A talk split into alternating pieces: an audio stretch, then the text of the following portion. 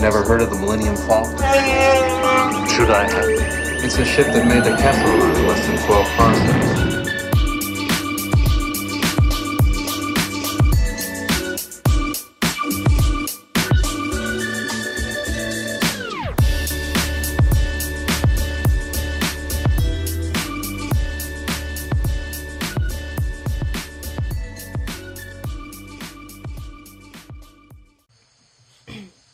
Welcome back, everybody, to another episode of Kessel Run Weekly.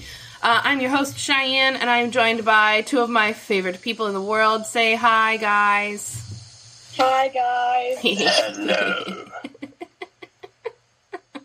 So, Emperor Palpatine and Grace. Yeah. Not Marin this time. Not Marin. Listen, if you guys show up as Palpatine and Marin and I'm just me, I'm gonna be sad. Next week. And scared. Next week. When we discuss another character. You're so good at that, dude. Yeah.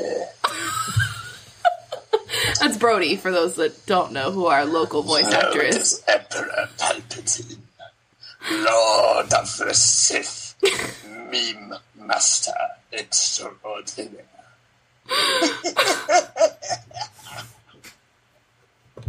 That's incredible. So, you know, and oddly relevant. We are doing another character chat today, and we are talking about Rey Skywalker / Palpatine / nobody. Palpatine, and that is final. You're dead. You don't matter. I already died once. Yeah, that's true. Gross. So, talking about Rey, might be a little bit longer of a character chat simply because we want to make sure that she doesn't get gypped on anything, you know? And sometimes characters like Rey have a lot more theory behind them than other characters do, because we don't necessarily have her full story, even as much as maybe they think they gave us that. So we're going to open with a theory, and we'll probably close with a theory as well, but I want to know what you guys think, or what your theory would have been had she been a Kenobi. I will preface before you guys answer with, I really like the story that we got from her. I also like the concept of her being a nobody and choosing her family. We're very big positive Star Wars around here. And we like to keep it that way, but I love theory questions because I'm not always very good at them. So what are your thoughts on her if she had been a Kenobi, and what would have happened? Grace, go for it. Okay. So, my theory is, because this is like probably Legends material or whatever, but I think, again, I say this every podcast, but people can correct me if I'm wrong. Please do so. I believe in Legends, Obi-Wan knows of his family and actually goes and visits them at one point. So, and like, is actually like keeps in touch with them. So, if Rey was a Kenobi, I don't think it would be Obi-Wan directly. Okay. I think it would have been like his actual, like, biological family, like, something to do with, like, a brother. Yeah. Or, like, a sister or something. That would probably fit pretty well. Yeah, I mean... I love that. No, That's the first thing that kind of popped in my head. Would you think that Rey is, like, Obi-Wan's great-niece or something? Yeah. Like, if that's the case? Yeah. Or not. Like, not a daughter. Not a daughter. Not a daughter. So, like, a niece? Not a granddaughter. Yeah. Right. Not a direct descendant, necessarily. Right. A relative. Okay, yes. I love that. I mean, I didn't know that Kenobi knew a lot about his family, so that's cool. Mm-hmm. At least in Legends, that's how it was. Because, like, he saw Anakin's, like, not necessarily his direct thing with Padme, even though, like, come on, everybody knew. Right. Let's be real. Yeah. There's no hiding that. He, like, saw that and saw that, like, Anakin really benefited from having that sort of connection. Mm-hmm. So then he found his family and reconnected with them. Oh, I love that. Not directly, but, like, they knew about him, he knew about them, he occasionally checked in on them, that kind of thing. I love that. That's big Kenobi energy. Yes. Brody, what are your thoughts? Well, Grace, you reminded me of how I heard that Mace Windu's family apparently missed him a lot and constantly, like, wrote him letters, like, please just visit us once, we miss you. Wow. And Mace Windu was just like, I'm sorry, I'm a Jedi now, I can't do this. What? That's I didn't know that. Yeah, and, like, that's really sad, because it's like, Mace, just visit your family, maybe you won't be such, like, a jerk if that were the case. Yeah. Why would you call an Ahsoka a civilian if you saw your mom and pop? That made me so mad. Ouch. But, I remember in the beginning when a lot of people were theorizing that she was a Kenobi. And part of, like, one of the reasons leads into one of my questions for the theories. But, I think the one thing that really alluded to it the most was how much Obi-Wan had a voice when Rey was going through that Anakin lightsaber force trip. You know, when she... Mm-hmm. Mm-hmm. was like at Bespin at one point, and she was on the island, and then she's on the Knights of Ren, and it's like you heard both Ewan McGregor say, like, these are your first steps, mm-hmm. and then you heard Ewan McGregor going Rey, mm-hmm. it's like Alec Guinness. What? It was Alec Guinness's voice. You said Ewan McGregor twice. Oh, did I say McGregor? Yeah. Alec Guinness. You did. It confused me a little bit. I'm sorry. You know what I meant. Yeah, I heard it in your voice that you meant it. It's funny. Yeah, I just really, like, as soon as we said we were going to talk about Rey, I was like, I want to know what they think about this. Because I honestly, like, up until it was getting really close, I really wasn't concerned with it at all, you know? I figured I would like whatever they did, and I do, and I like what they do, and I like the options that they had, really. And I like that essentially she still was a nobody. And she just, like... Palpatine sucks! Yeah, because Palpatine's an idiot. Watch it! And, I'm sorry, Palpy, but you're terrible. Papa Palps. Never liked Palpatine. Yeah, same. I prefer Rey Palpatine over Chewie Palpatine every day. Yeah, absolutely. So, for my listeners out there, typically I just have, like, a quick list because I want these to be shorter, but like I said, this is going to be longer. So I did ask Grace and Brody to bring questions to the table. So, Brody, I would love to hear one of your questions.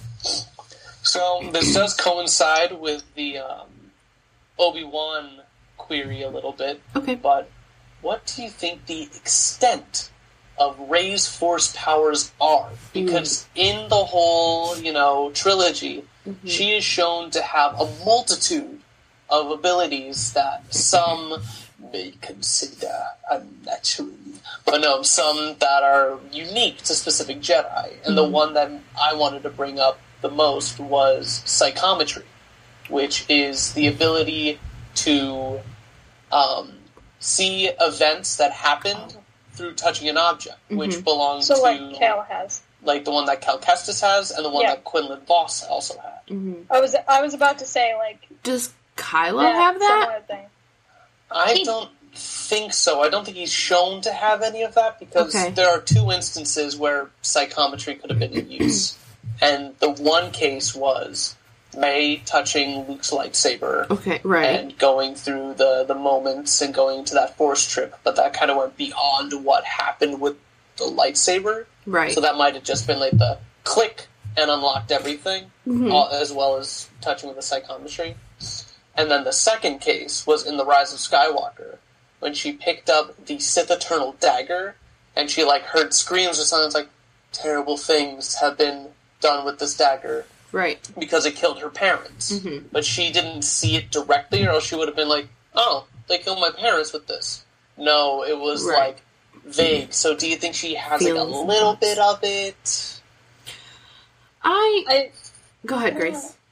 No, you're good. I feel like, yes. I feel like a lot of what we see from her is current, obviously, you know, but, like, I feel like what we're seeing from her is meant to be, like, snippets so that we know that she does have that ability.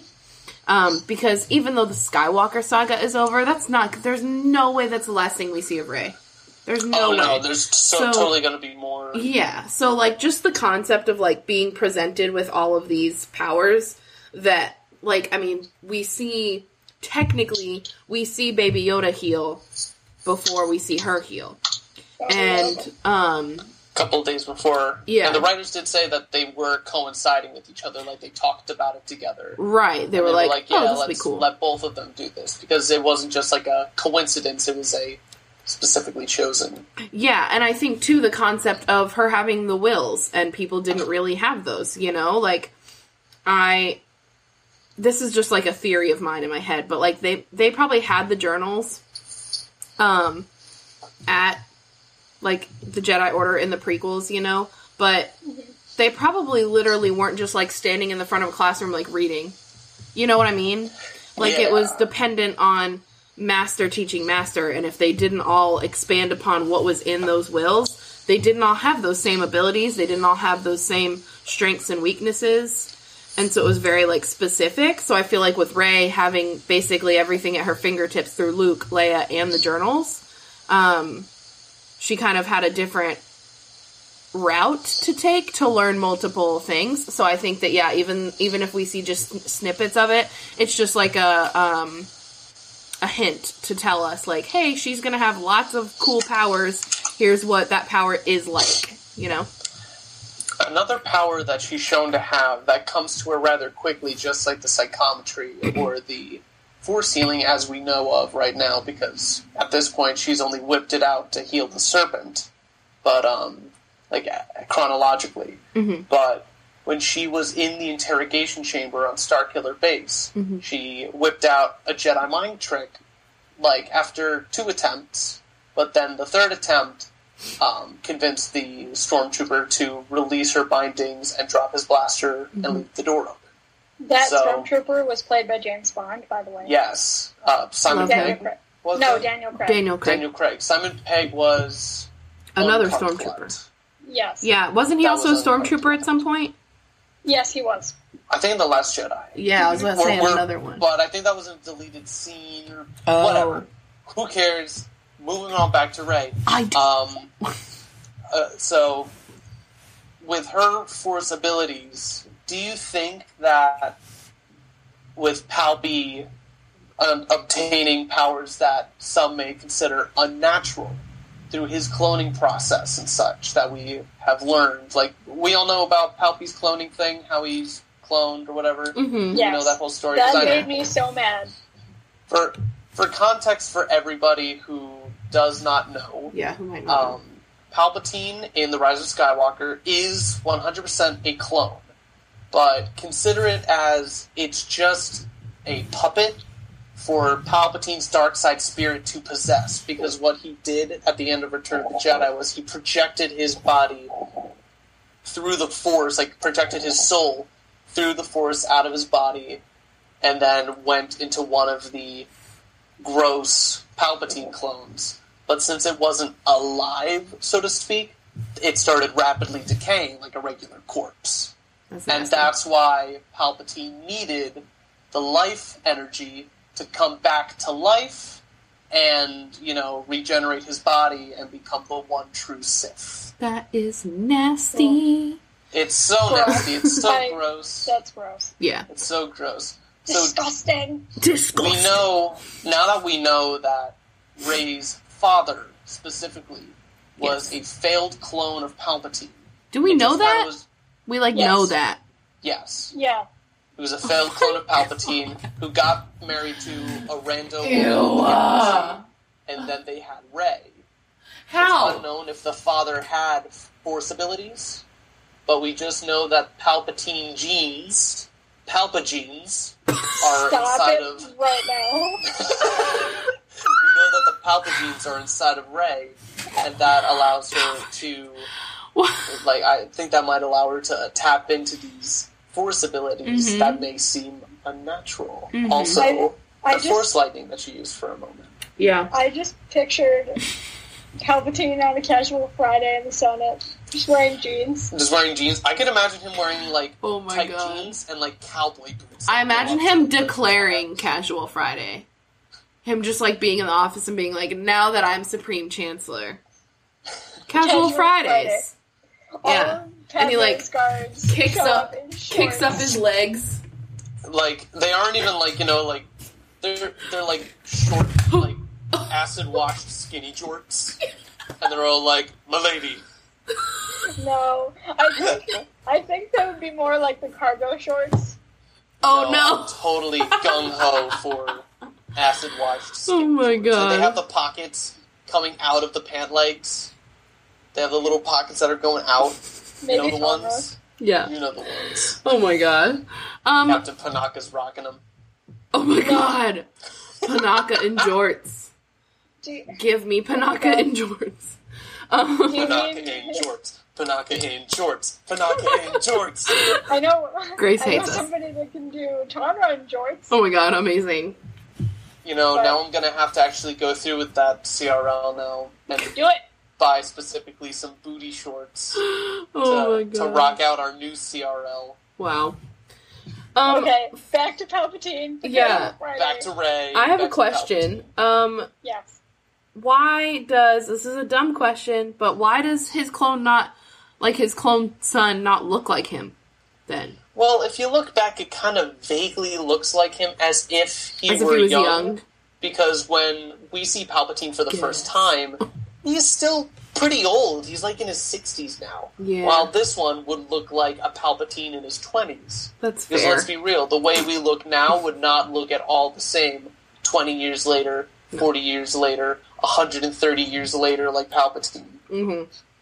That's fair, I guess. He has, like, kind of, like, the same hair as well. He does. Like, he does have the same hair. He has that kind of, like, front nub of hair. Yeah. Yeah, like, he does have that. Scene back, Disney Plus, everyone subscribe. Yeah, $7.99 a month. We're not sponsored. We're not sponsored. Now we are. No, we're not. No, we're not. For legal reasons, we are not. But if Disney's listening... Hello. Disney is always listening. Yeah, you're right. That's the truth. Hey, Disney's... who's the CEO? It's not Bob Iger still. Bob Chapek. Somebody. Yeah, whatever. We love a Bob. Thanks, Mr. Bob. Disney Bob. Bobs. Give us Disney Plus sponsorship and we will sponsor it. Anyways. Okay. Multiple Bobs. Oh, theory from Grace. Oh, bring it on, Grace. Okay. This is also Legends, but this is, like, new information, sort of, that I learned. Okay. But the last king of Naboo, his name was King Haruna. He served for about anywhere between 8 to 12 years. This was before Naboo started a term limit, very similar to how after FDR we had a term limit for the presidents, sort of like that. And when Haruna was king, he was in political programs with Palpatine. Yes. So, my thought is Palpatine originally wanted to be king, but because he did not win the election and Haruna won the election instead, he went to the Senate, and that was his new plan.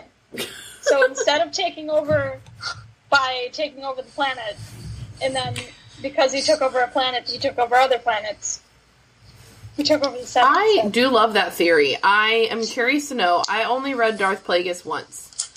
But I don't think Barona's in Darth Plagueis. No, but it talks about Palpatine's journey through the little Senate legislator group thing. Yeah. Mm-hmm. So I wonder if it talks about that at all. I don't know if it does. Yeah. I don't think it does. But it just talks about the Senate. No longer canon. Yeah. Because the whole Darth Plagueis story even was deemed not canon. So it's so sad. Like, it's so good. Tears. It's so good. Run down my face. I'm actually glad that King Barona's not canon. Yeah. Was he a big meanie? Yes. But also, that means that all of the rulers of Naboo have all been female. Nice. Except for the first human that settled on Naboo, who's named Jafam, and that was before the kings and queens thing was a thing. Yeah, so, doesn't count. There have been the entire monarchy has all been women, and that's just yes, please. Was Naboo overrun by Gungans, or did they still have their little underwater? The Gungans were the natives.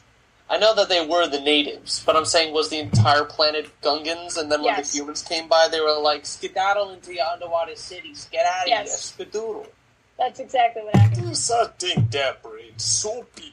Sounds like colonization. That's my Padme/Naboo rant. I love it. We love an Naboo rant. This has become a thing about Palpatine now. Yeah, I know. It's gonna jump around a little bit, I feel. So I have a fun question for you guys. Huh. You can't really talk about Rey without talking about Palpatine himself. And then you can't talk about Palpatine without talking about Naboo, and you can't talk about Naboo without talking about Padme! Yeah! We love a web of Star Wars. We love Padme. We love Padme. So, this is kind of just like a fun-ish question. Why do you guys think Rey and Chewie get along so well? Wait, can you repeat the question? Yeah, why do you think Rey and Chewie get along so well? I don't know. They both don't like sand? I mean, maybe. Probably. I would say... They can both pilot really well? That's what I was going to say. Like, he might respect her as a pilot. Because it's known that Rey is a good pilot. A lot of people thought that the Millennium Falcon was her first time ever flying, but that's not the case. She's flown hundreds of times on Jakku. Yeah. She's just never left. Yeah, she's flew on the ground. She's been in quad jumpers. She's been in all this stuff, Corellian vessels as well. And, she just never left the planet because she was waiting for her parents, which she thought would come back for her one day. That's why she's never left Jakku, which is like, oh no, they're dead. It's emotional. In a pompous grave in the Jakku desert. I just wanted to ask that because I was thinking about it when I was watching The Last Jedi, and I was like, they're so sweet and like just kind to each other, and they get along so seamlessly. Maybe and because Han took a liking to her, just like if Han likes this kid, she's cool with me. Must be right, yeah. And I thought about that too. I was just it's interesting how Han did take a liking to her. Simply because we see him in a disgruntled manner, so, like, seeing him still be his true self, his true good boy self, in the manner of, like, adopting Rey into his she's a good person type of thing, and then just seeing Chewie be like, Han would want me to take care of her, so, like, even in Han's death, Chewie is a dedicated boy. Yeah, Brody? Do you think Han took such a liking to Rey because she reminded him so much of Ben, because they are the dyad in the Force? Probably. They are two of one, entity. They're probably the dyad. So that's do you cute. Think that they radiated, like, the same aura? And that's why Han was just like, this kid is... Probably... Cool. Felt it in the Force and then didn't even know it because he's Han and he avoids it. Right. Well, it doesn't mean that, he's Force sensitive. No, but I just... I just love that. Binds us together. Yeah, since the Force is universal, he just doesn't like to admit it, and he probably felt it via the Force. The Force is like not everybody is like a super guru, but everyone can sense people's energies and their auras, and chakras. I don't know. It's just the way people radiate who they are. And since Rey and Ben are two of the same Force, that might be why Han was just like, something about this kid. I like this kid.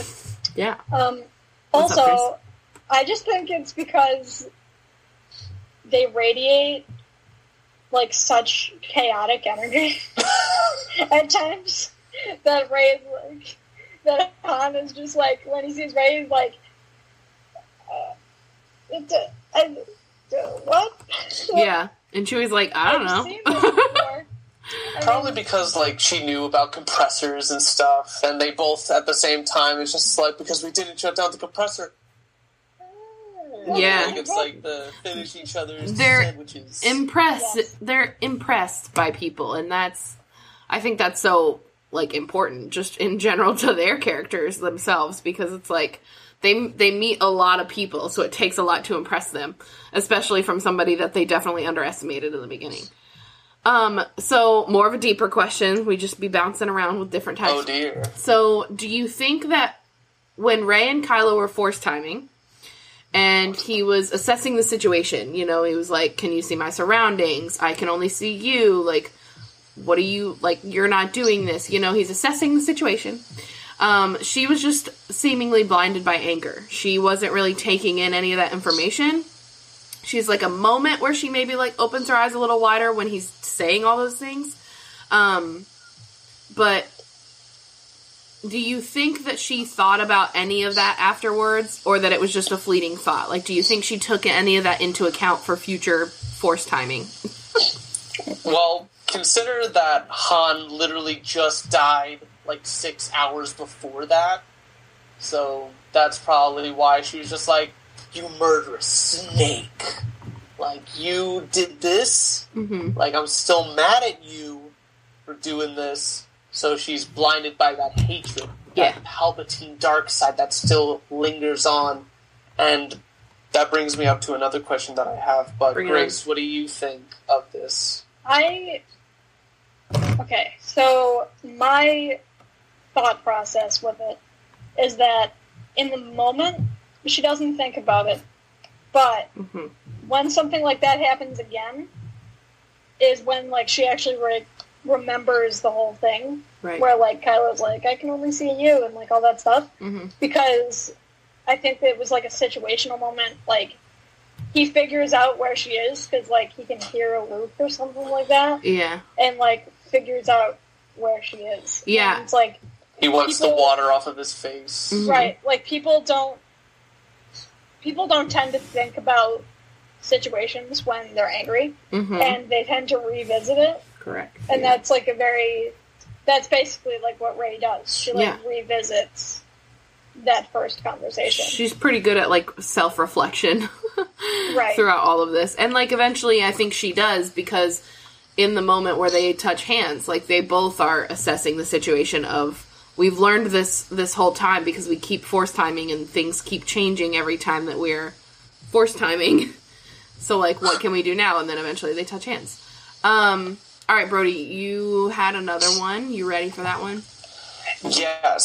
So this is about Rey's anger. Okay.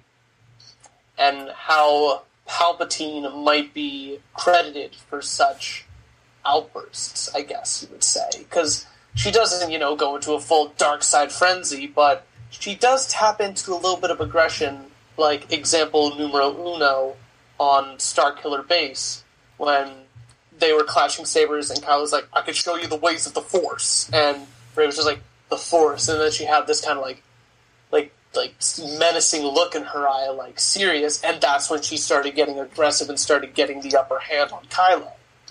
So do you think that was her tapping a little bit into the dark side, just like how Mace Windu once, you know, Sierra does the same thing. His Vapad technique is just dipping the toe into the dark side to use some of its power while not being fully consumed by it.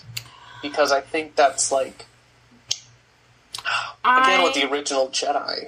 I feel like it could be. I feel like there are two options. It could be her tapping into the dark side. It could just be her anger. Like, her genuine anger, you know, like, not necessarily, she's subconsciously into the dark side, you know? Right. It's not a conscious effort at this point, simply because of her knowledge of the Force at this point. It's very broad. Yeah. She only really knows about the Jedi and their legends and the light. Right. Yeah, so I feel like subconsciously maybe, and even if she wasn't, like, even if the Force wasn't even exposing the dark side to her maybe at that point, it could have just been her genuine, like, non-Force sensitive anger, too, so. Because I think one of the things that really, like, attributes to her, like, becoming, quote-unquote, a Jedi, the idea of, like, remember in Ahch-To there was this, not a statue, but like a stone monument of the prime Jedi, and he was split down the middle, white and black. Yeah. And originally the concept of the Jedi was one who can work with the balance of the Force. Mm-hmm. And then taking a little bit from Legends, there was a group of Jedi who wanted to tap into the dark side for power. And then that kind of divided them to be the dark and the light. Mm-hmm. And then eventually the Jedi became purely light, while the Sith was born from the pure dark. Yeah. So I think, like, at the end of The Rise of Skywalker, when Rey has kind of, like, you know, lived her life, found out who she is really in the balance of the Force. Mm-hmm. She's not exactly a Jedi, but she's not exactly not. Yeah. Like, I think she's representing what the Jedi were, and it's that balance. But in this younger state, a year prior, or however long prior since the end of Rise of Skywalker, but... Mm-hmm. She's new to the Force. This is her first exposure to it, and it's very broad. It's very, she's heard of the stories of Luke Skywalker, the Jedi Master, the Legend, and Darth Vader, the Sith Lord, the Dark Side. Mm-hmm. And that's really all she knows. Yeah. So it's very, like, not at all attuned. Yeah, I also wonder, with that being the case, and with her being a part of the dyad between her and Ben Solo, I wonder if she becomes that original representation between, like, the yin and the yang of the light and the dark. If she is going to embody that. In essence, I mean, it even traces back to her first encounter with the true Force when Luke is training her in her first lesson, and she goes to the dark without hesitation. Does that stay with her forever to the point where she is the dark and the light, the black and the white image of the Jedi representation, you know? So, another thing, since you brought that up, you know, that whole scene where it's like life, death, peace, love, fear, that. You know, like, a beautiful scene in my opinion. I think that was a beautiful scene, and I loved it when I was rewatching it, and I was just like, I love that. Yeah. When there was that little dark side, do you think that was her inner Palpatine calling into that? Was that her, you know? Because Palpy was pure dark side. He was the Sith. He didn't have a smidgen of light in him. Mm-hmm. So since that kind of passed on in the blood, do you think that could have been what, you know, happened? Like, Palpatine's influence...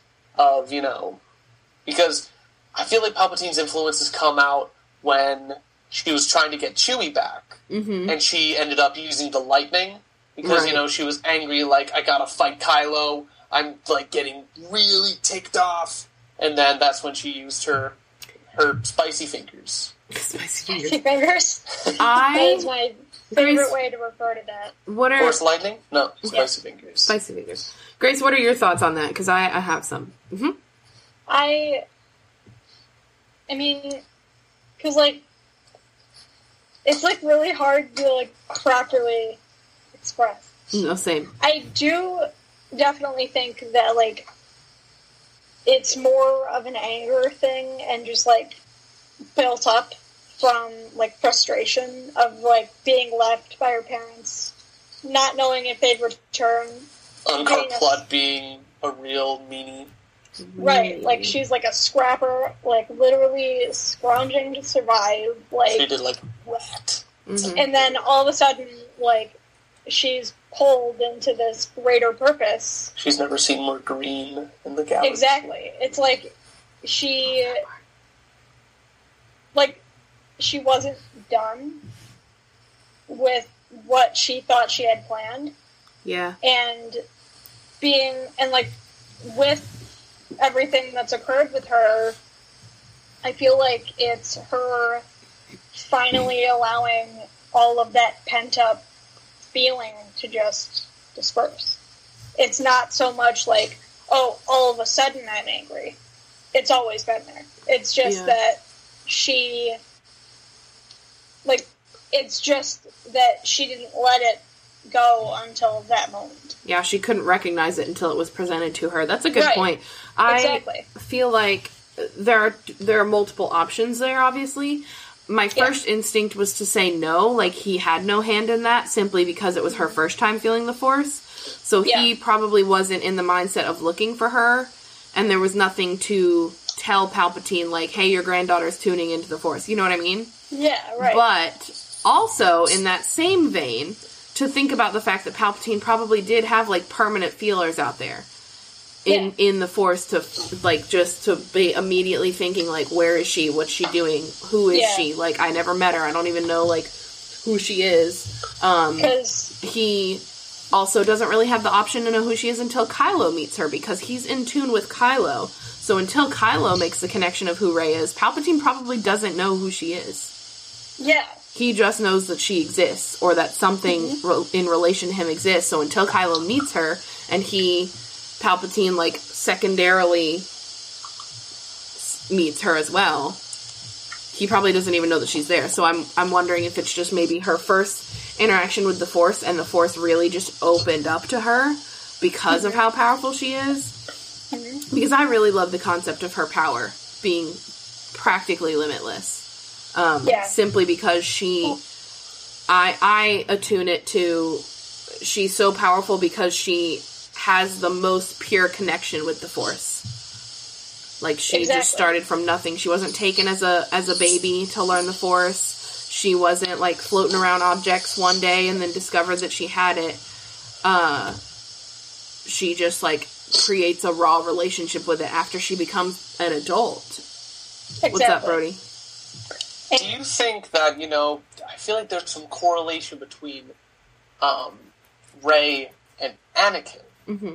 Because, like, I feel like that has a lot of connection, because Anakin was, you know, picked up from birth, plucked from his cradle to become a Jedi. He was a slave boy and lived with his mother, owned by Watto, used to be in the possession of Gardula the Hutt. There's Watto right there, the little plush. And, so cute. And, it's like, they both had the story. And yes, they were both trained about, you know, Anakin was taught purely the light side of the Force. Mm-hmm. The, I guess, biased view of the Jedi. Yeah. The Jedi viewed only the light, no marriage, no love, no compassion, you know, no real emotion. Yes. The one with the light of the Force, which is nothing, essentially. Mm-hmm. But by Anakin knowing his mother, he had that passion, and the passion led to, quote-unquote, the dark side, which the Jedi feared. So, do you think with Rey being, first of all, had a lot more experience of being older than Anakin when he was picked up? Because Anakin was like, what, 7, maybe 8? He was 9. He was 9. Yeah. He was 9 in the novel. Yeah, he was supposed to be older than he wasn't. People don't seem to acknowledge that. Either way, so Anakin was 9. He had 9 years of not being a Jedi, while Rey had, like, 19, 20 years I think 19. Of not being a Jedi. Yeah. She was 19 in the first one. She was 19. So she has, I'd say, a lot more reason to, like, have that passion. Yeah. She was jerked around by Unkar Plutt. Mm-hmm. Like, you even see when he was like, come on, girl, and, like, tugging on her arm, you know, and disrespected when she was cleaning the scrap. There were those aliens that were like, whatever alien lingo. She's been dealing with that her whole 19 years, or at least until she got dropped off by her parents. Yeah, and so, even the concept, too, behind the fact that, like, her parents not only left her there and she was hoping they'd come back, but they left her there with Unkar Plutt. So, like, she has every reason to be angry and sad, but she still has hope, like, you know, and happiness. It doesn't come out of nowhere. So, like, that is a good point. You know, it isn't always just Palpy's influence. Mm-hmm. She is her own person. You know, at the end of the day, she is Rey. She isn't Rey Palpatine. Yeah. Right. Yeah, absolutely. Speaking of Ahch-To, before we move off of the thought process of the island, One of my favorite moments is when he says, like, Luke is asking her, like, what the Force is, and she tries to explain it, and then he explains it to her in full, and then she says, like, okay, but what is it? Like, I don't know why that one moment really just stood out to me, but, like, that's one of my favorite things about her. That and her appreciation of, like, greenery and her surroundings off of Jakku. I just, like, rewatching The Last Jedi really just, like, allowed me to think things through about what I really appreciate about her character. And those were some of them. Like, just her being unapologetically naive. That seems like a harsh word for that. But, like, she really is. She just, like, is learning about the universe, and now she's got this thing that she's been feeling in her for so long, but has no idea what it is, and she's like, okay, but, like, what is it? Like, I've lived on Jakku my whole life. Hello? I've been going on 19 some odd years not knowing what this is. Yeah. I want to know what. Yeah. What's up, Grace? And it's like, I don't mean to interrupt. Sorry. No, go ahead. But this just, like, came into my head. Yeah. The thing with Rey that I've noticed, like, with that scene, especially when they go to Taco Donna, and she says, like, I've never seen this much green in, like, the whole galaxy. Mm-hmm. I didn't take that so much as, like, a literal, like, I've never seen this much green. Mm-hmm. It's just that, like, she has never seen another planet besides Jakku, at least one that she remembers. Yeah. So, in my opinion, it's more of, like, a humanity sort of sense. Like, she, no matter what she went through, she never lost her, I guess, her faith in the world. Mm-hmm. Like, she never lost her faith that her parents would come back and, like, everything would be okay, but she kind of regained her humanity in a way when she joined that, like, when she joined the rebellion and, like, joined the rest of the crew.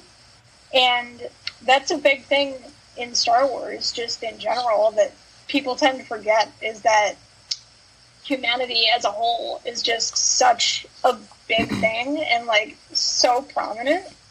Maybe not, like, in your face, mm-hmm. but it's always there. People always tend to forget it in moments like what they face. And it's like, I don't know why, but, like, Rey in particular embodies that very well. For sure. Yeah, Brody, what's up? So, the quote, I said it wrong, is, I think it was, like, I didn't know that there was this much green in the galaxy. And that's just one of the many, you know, forest, you know, wooded planets, you know, because there's, like, Endor, there's, what's the one from the Rise of Skywalker? Was that, like, there's the new Battlefront map about it, but you know the one I'm talking about. Pisana? No, that's not Pisana. No, Pisana was the dancing planet. The one with Jaina on it? Exactly, the dancing sand squids, the cuttlefish. Yeah. Like, do-do-do-do-do, like, yes. The one with Jaina on it had water, so it's not that one either. Oh, the one where their base is. Yeah, the one where their base is. I don't remember that name of that one. I'm always bad about that one. Yeah, it's like something -7 or whatever. Yeah. Like, it has a... No, it's not. It starts with, like, a D, doesn't it? It has a stupid name, but also Yavin. Yavin's also another wood planet. Mm-hmm. But... wood. Oh my god. Another forest planet. Yeah. So, I think, like, it's just, you know, even with, like, another Disney movie, Moana, all she ever knew was her island. Mm-hmm. And, you know, she never left her island due to, like, you know, her parents, which I guess they have that in common. Mm-hmm. Yeah, from a different standpoint, for sure. But, I think, remember, like, she went to the volcano, and she went to the underground crab lair. Mm-hmm. So shiny. Oh my god, I love that segment. It was a whole new world to her, and eventually she came out better from exploring what she's always known. So I think that's what Rey is experiencing by going to all these different planets, including Rip in Peace Ilum, Starkiller Base. No. Yeah. I know. Sad. I was watching Force Awakens at work today. Like, I was just finishing it up. Yeah, I'm that cool. I get paid to watch Star Wars. What of it? And when I saw Starkiller Base get destroyed, I was like, no! The temple! The temple! Like, I was so upset. Yeah, honestly. I could have sworn that I paused in a moment which looked like the temple was there. Like, next to, like, a platform or something. And I was like, don't tell me. So cool. They planned this. But I think... I don't mean to interrupt, but, like, this is another headcanon with Rey. I really wish that she would have been able to go to Ilum. Me too. And, like, be able to see... And maybe, like, if she had that same ability that Cal had, to be able to, like, sense everything that he sensed. Yeah, so, like, that would be able to sense the group of kids that were there, and, like, the crystals, and, like, the one kid that gets lost, and then the other kid's, like, we haven't been able to find him, and, like, that whole thing. Yeah. That whole side story. I think of Fallen Order a lot. I don't know if you guys know this, but, like, I love that game. Imagine if Yoda had, like, presented himself to her and was like, you have to go to Ilum to build your lightsaber. But oh my god! I would that was another question that I wanted to bring up. What's up? At the end of The Rise of Skywalker, Rey doesn't have the traditional Skywalker saber. No. Because she buried that in the dirt, along with Leia. In the sand! In the sand. In the sand. Well, there's that meme that's like, sand. And then there was the meme of where it was like General Grievous has a shovel. Oh my god. Four shovels. After she buries them, she has a lightsaber that looks a lot, and I think it is made from her staff. Mm-hmm. It is. I think it's the center part of it. Ridge bottom on it, which looks a lot like Darth Maul's lightsaber, but whatever. And she turns it, and it's a yellow blade. Where did she get that crystal? Because Ilum isn't a thing anymore. Yeah. Ilum's a sun now. Yeah, there are lots of planets. What's the answer, Grace? There are multiple planets with kyber crystals. Yeah. So Ilum just happened to be one of them. I have a couple theories. Oh, I just thought of one. She goes to a planet that has other crystals. Like, for example, I don't know if that got exploded or whatever, but in another headcanon of mine, if she can't go to Ilum, she goes to Jedha. I was just about to say Jedha. Is Jedha? Yeah. Jedha's gone. Well. Right? Wasn't it a city? Well, oh yeah, Scarif is gone. Here's the thing. And then Jedha, they also blew up only Jedha because it was only the test run. Right. So well, the planet. There was a comic where Jedha was seen after the events of Rogue One. Okay. And does everyone remember Conquer Dawn? Yes. Yes. And how it has the giant chunk missing from it? Yes. No, wait. Is that Conquer Dawn or Concordia? I don't know. Concordia, that's the white planet with the big yellow core in the middle, and it's got the giant... Oh, yes. I think so. It was in Rebels. I think so. I think it's Concordia. Concordia or Conquer Dawn. I can't remember exactly. Someone do some Mandalorian research for us. Help. Jedha looked an awful lot like that planet, like a crescent. It looked like a big crescent, like it was just this, like a C shape, and its core was, like, completely expelled. So there was an entire face of Jedha that was untouched by the Death Star's... Well, I wouldn't say untouched, but undecimated. Yeah. True. The Death Star's 10% Rey. 10% Rey. Because Scarif is still a planet. It was just completely just obliterated on the surface. Nothing exists on the surface. All the water was evaporated. Right. So it's just kind of a dust ball. Yeah. And if Jedha wasn't already a big dust ball, then it would have been one as well. True. So I have kind of a two-parter. Why do you guys think that she immediately referred to Luke as Master when she arrived on Ahch-To? I feel like somehow, some way, somewhere, she knew, like, in the Force, that he was a powerful Master. Force being. Master? And that, like, I guess from, like, context clues, so, like, the fact that there was a map to Luke and BB-8, bless his sweet little round heart, I love him. If you didn't say round at some point, I was gonna be like... Sweet little round baby heart. That she was like, well, this droid has a piece of a map that leads to this dude. He must be really important. This dude. Like, that kind of thing.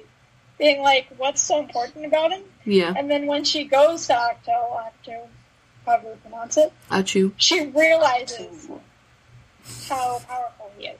True. Like, realizes why he's a master. Yeah. Brody, thoughts? I think it's because, you know, when Finn first brought up, like, we gotta get this droid to the Resistance, and she's like, what's so important about this droid? It's like, he has a map to Luke Skywalker. It's like, oh, yes. I thought he was a myth. Mm-hmm. And, you know, he was known as Luke Skywalker, Jedi Master, Legend. So she might be referring to him as Master, as in she knows him in the context of being a Jedi Master and a Legend from the Rebel War. Yeah. No, I love that answer. That was kind of where my headspace was, too. I just wanted to see what y'all thought. So this is kind of the secondary... I still like Grace's idea, like, he must be important, therefore I must refer to him as Master. Yeah. He's so hyped up. That'd be kind of cool to think about. If he ain't a master, then what is he? Why is he so important? Loser. So this is almost more of a Luke question, but I wanted to put it in tandem with that one. So when he sees her with practicing with the lightsaber by the rock, it almost seems like he's changing his mind or changing his perspective about her, because we get to see the camera kind of flip to him and he's just kind of like, oh, like, she's not really messing around. She's just not out here pulling my leg. Like, I need to reevaluate. But I thought about it, and I thought about the fact that, like, her smoothness with that specific lightsaber must have also been a part of that, like, thought process for him. Like, that's his family's kyber crystal. So, like, what do you think was running through his head when he, like, saw her with his family lightsaber and was starting to go, like, oh. You know what I'm saying? Probably, like, holy... Dang. I was about to say something else and I didn't. Yeah. Good call. I love it. How did you get that? Because, like, does anybody know how Maz ended up with it? No. I have a theory that she scuba dived. There's going to be a story about it. It's currently in the works. The last... Because there's the official Star Wars Marvel comics. Yeah. They did the story that was between... Empire Strikes Back and A New Hope. That wrapped up, and the first issue of right after Empire Strikes Back released. And at the very end of the book, there was someone, like a hooded figure, that grabbed the lightsaber as it was falling.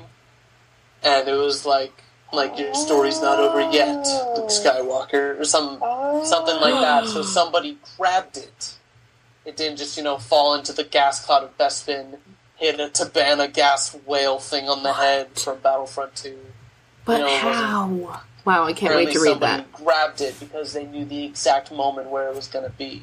And Maz. Whether that was Maz Kanata, but it was a very big, it was a normal human size. It should be Maz.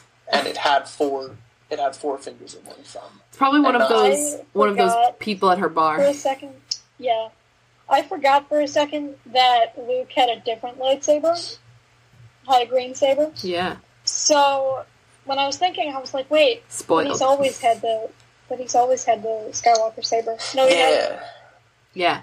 I was thinking about it because I just really, watching that moment, I was like, he knows, like, right now, in this moment, that he needs to help her. As Maz Kanata said, like, it belonged to Luke and his father. And now it calls to you. Do you think that kyber crystal really belongs to the New Hope, the chosen one of their time? I like how you worded that. Yeah. And yes, I agree. Because Anakin, he was the one who first held of that Kyber crystal, and he was known as the chosen one. Mm-hmm. And he was to bring some form of balance to the Force. He was still a very powerful Force user. Mm-hmm. And then Luke, being the chosen one, as confirmed by old Ben in Rebels when a dying Maul in his arms asked him, "Tell me, is he the chosen one?" And he was like, "He is." And it's like, "He will," what was it? Like, "He will avenge us." Mm-hmm. It was like, "He will avenge us." Yeah. And it's just like, Trilla. Because that's her last words. Don't bring me up about Trilla. I fell in love with her. Listen, we have PTSD. That's why I said girlfriend. Oh, God, we have PTSD from loss of the loves of our lives. Trilla belongs to Grace and Kian, so it's okay. No, Cal is Kian's. Cal is Kian's. Yeah. But, anyway, back to Ryan. No. Back to it. I don't think a Kyber crystal belongs to a certain somebody or a certain somebody's bloodline. Mm-hmm. Because Luke did get the green Kyber crystal, which worked in his favor fairly well. Mm-hmm. And, you know, if the Force exactly willed it, do you think it would have went to Ben if that was just how the system worked? Like, the lightsaber through the Force, because everything in Star Wars happens for a reason. Yeah, there are no mistakes. No, everything happens because it all ends up. All the events lead up to the grand finale of Star Wars. Yeah. So I think the lightsaber calling out to Rey. Yeah. Is just the Force through the Kyber crystal, which a lot of people say Kyber crystals are in some form sentient when it comes to their Force sensitivity. Yeah. Mm-hmm. And it's like you work one with your crystal. It's just like, you know, it's like your starter Pokemon. It's an extension of your arm. It's the one that you cherish through your journey. I think that it called to Rey because it had some sort of... I mean, the Force is forever and unbending, you know? Like it. Force is forever! It really is. It's like it already knows what decision it needs to make, and it just is gonna it's gonna change based on whose hands it falls into. But like knowing who Rey is, and knowing that everything is as the Force wills it to be, calling to Rey was the proper thing to do. And I think if it had fallen into the hands of Ben, it either would have bled or it would have just happened to be there and had to wait it out until he became Ben again. You know what I mean? Like, I think that it, regardless of it not having a connection to a specific bloodline, it being involved with the Skywalker bloodline, I'm wondering if it not only went to the chosen one, but was like, the Skywalkers, they got it. Like, they're not all the chosen ones, but they got it. So, like, we'll just stay here. What's up, Brody? Do you think that's why when Kylo Ren on Starkiller Base reached out to grab Luke's lightsaber, it didn't come to him, but zipped right by his face and then went right to the hands of Rey? Because it didn't call to him. It calls to the chosen one. Yes. It doesn't call to specifically the Skywalker bloodline. Yeah. Which Ben Solo is... Skywalker blood. He is the son of Leia Organa, who is the daughter of Anakin Skywalker. Yeah, and I think that in that one it flies right past him. He's freshly Kylo at that point. But after the fight in The Last Jedi on the ship, when it's getting caught between them, He has Ben moments in that fight and afterwards, even when until the point where he says please when he's got his hand out. Like he's half and half, I feel like, at that point, and the Kyber crystal knows that. The Kyber crystal's like, you need to like pick up on my signals, my dude, because you can also deserve me, but right now you got to figure it out. You know what I'm saying? What's up? That makes me think, like, in that moment when Ben is saying, like it's time to let the past die. The Sith, the Jedi, the, like, Skywalker, Snoke, all of it must end. Like, the Resistance, the First Order, it's all gotta stop. Mm-hmm. So, do you think that was a moment of him being like, that's Ben?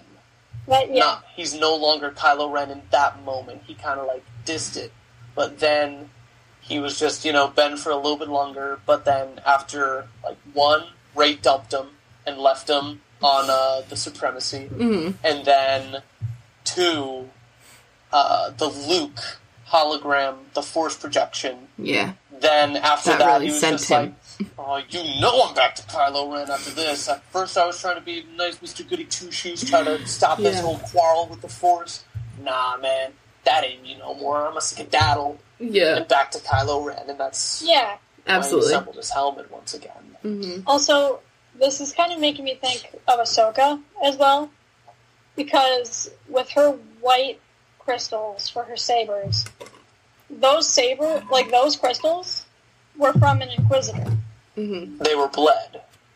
Right, because the original crystals she had were on that planet where...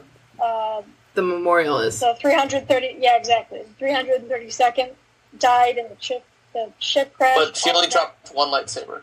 No, she dropped both of them. I thought it was just the one, and then in the Ahsoka book, she had one... Just in case. No, she collected pieces. Both of them. She collected pieces to build a new one. Collected pieces and built a new one. Mm-hmm. Okay, and I thought she just had the old one. No, yeah. Because if she dropped both of them, then people would know she was dead. But if she only dropped one and Vader found it, he'd know she was still alive. He would know that she was still alive. Yeah, and she like deliberately said like left it there to be found or something like that. Right, exactly. Yeah, but also the whole Ahsoka novel kind of got retconned.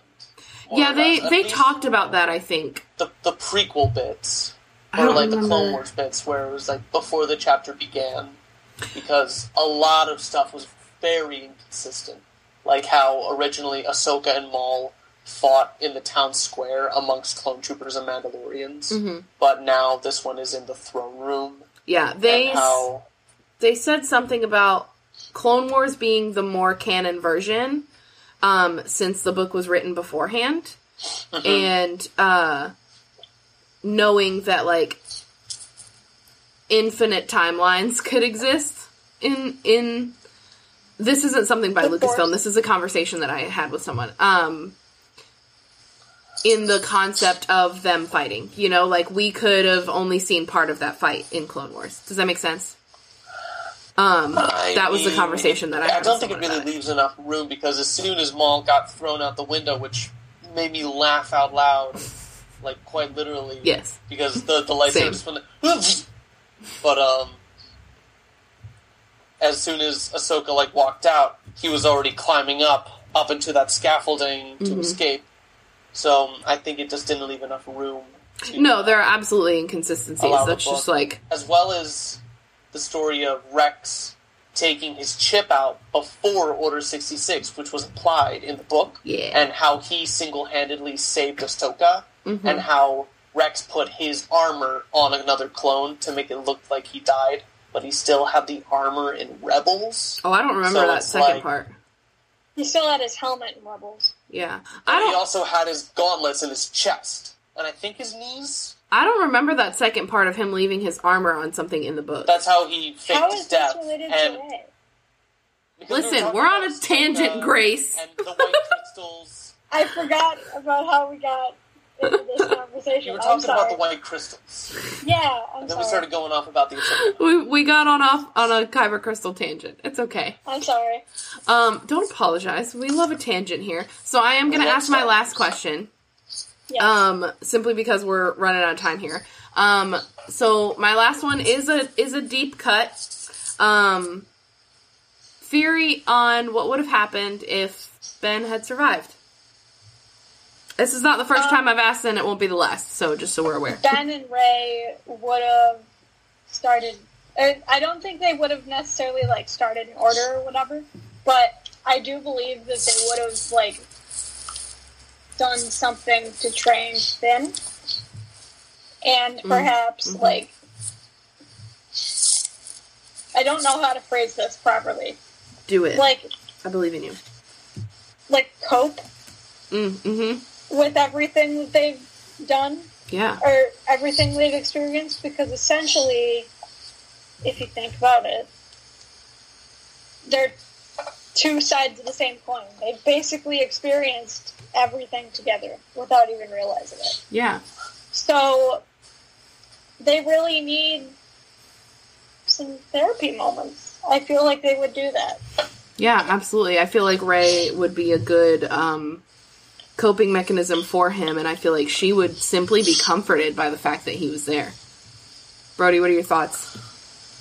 So it makes me think that I don't think that they would, like what Grace said, would try to start a new Jedi Order, because that's beyond them. They're no longer Jedi.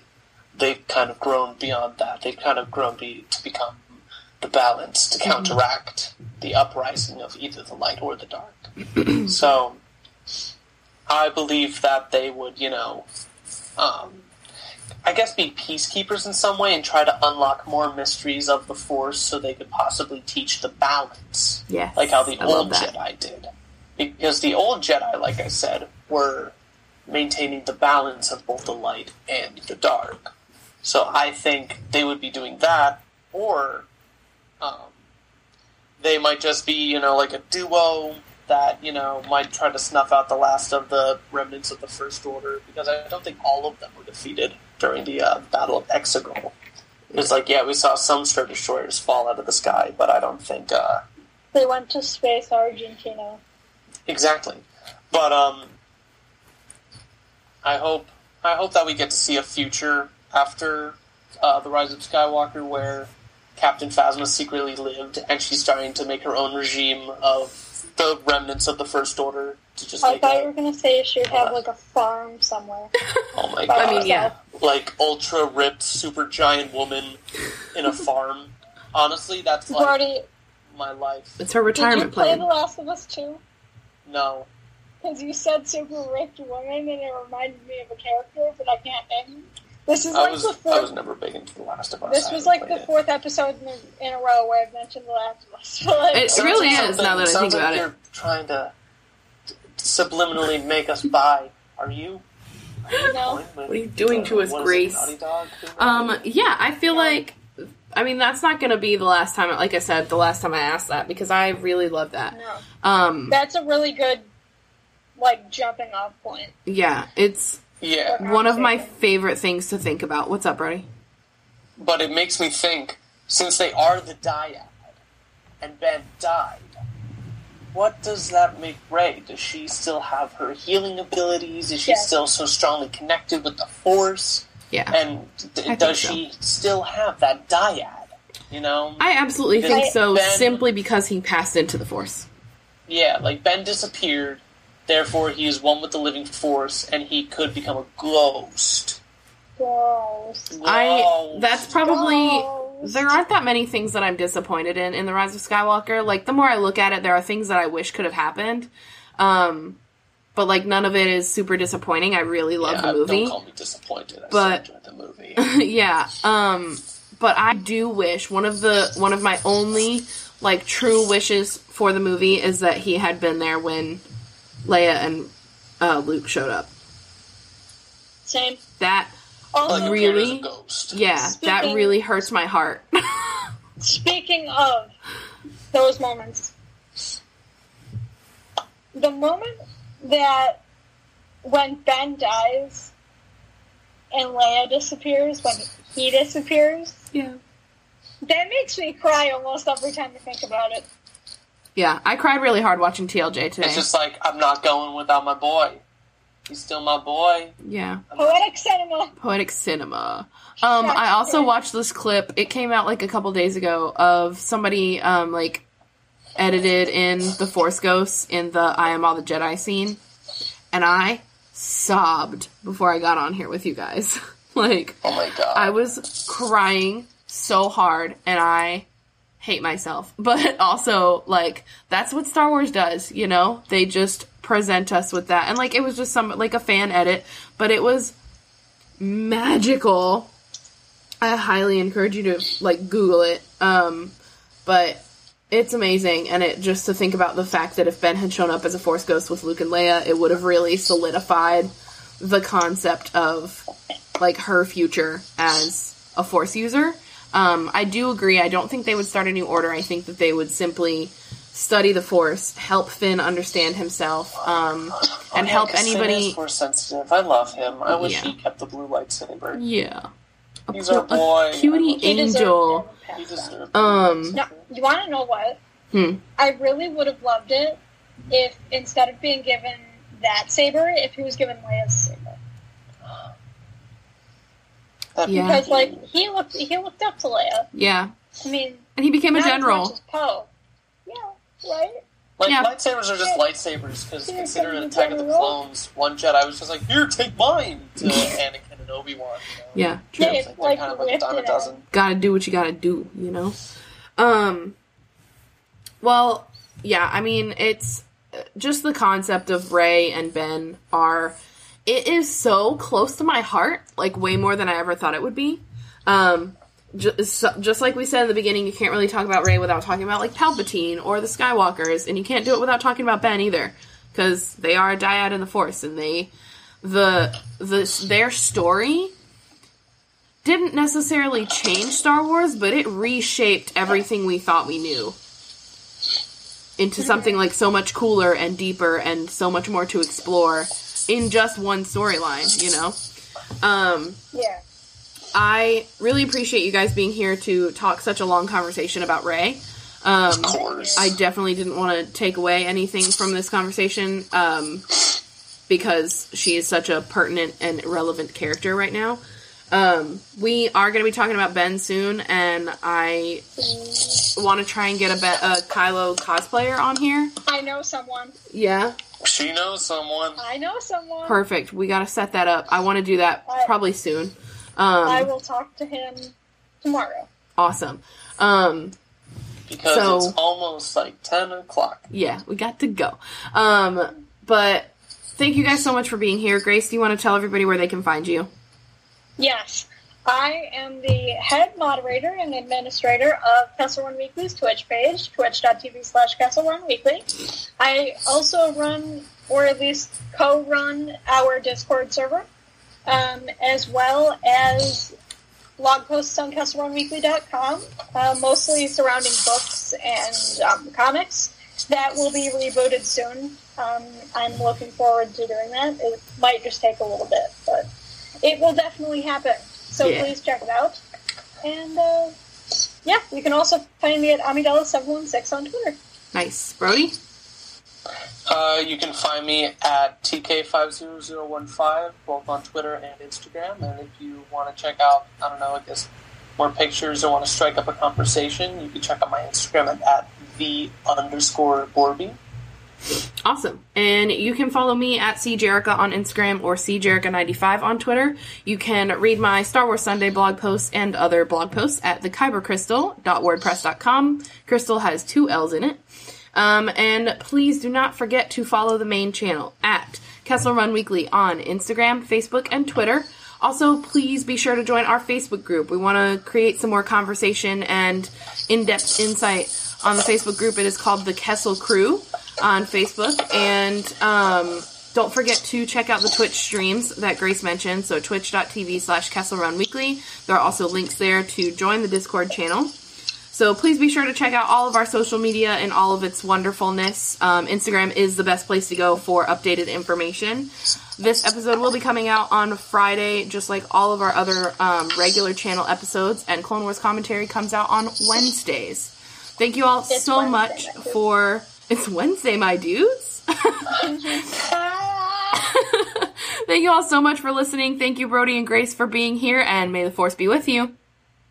Always.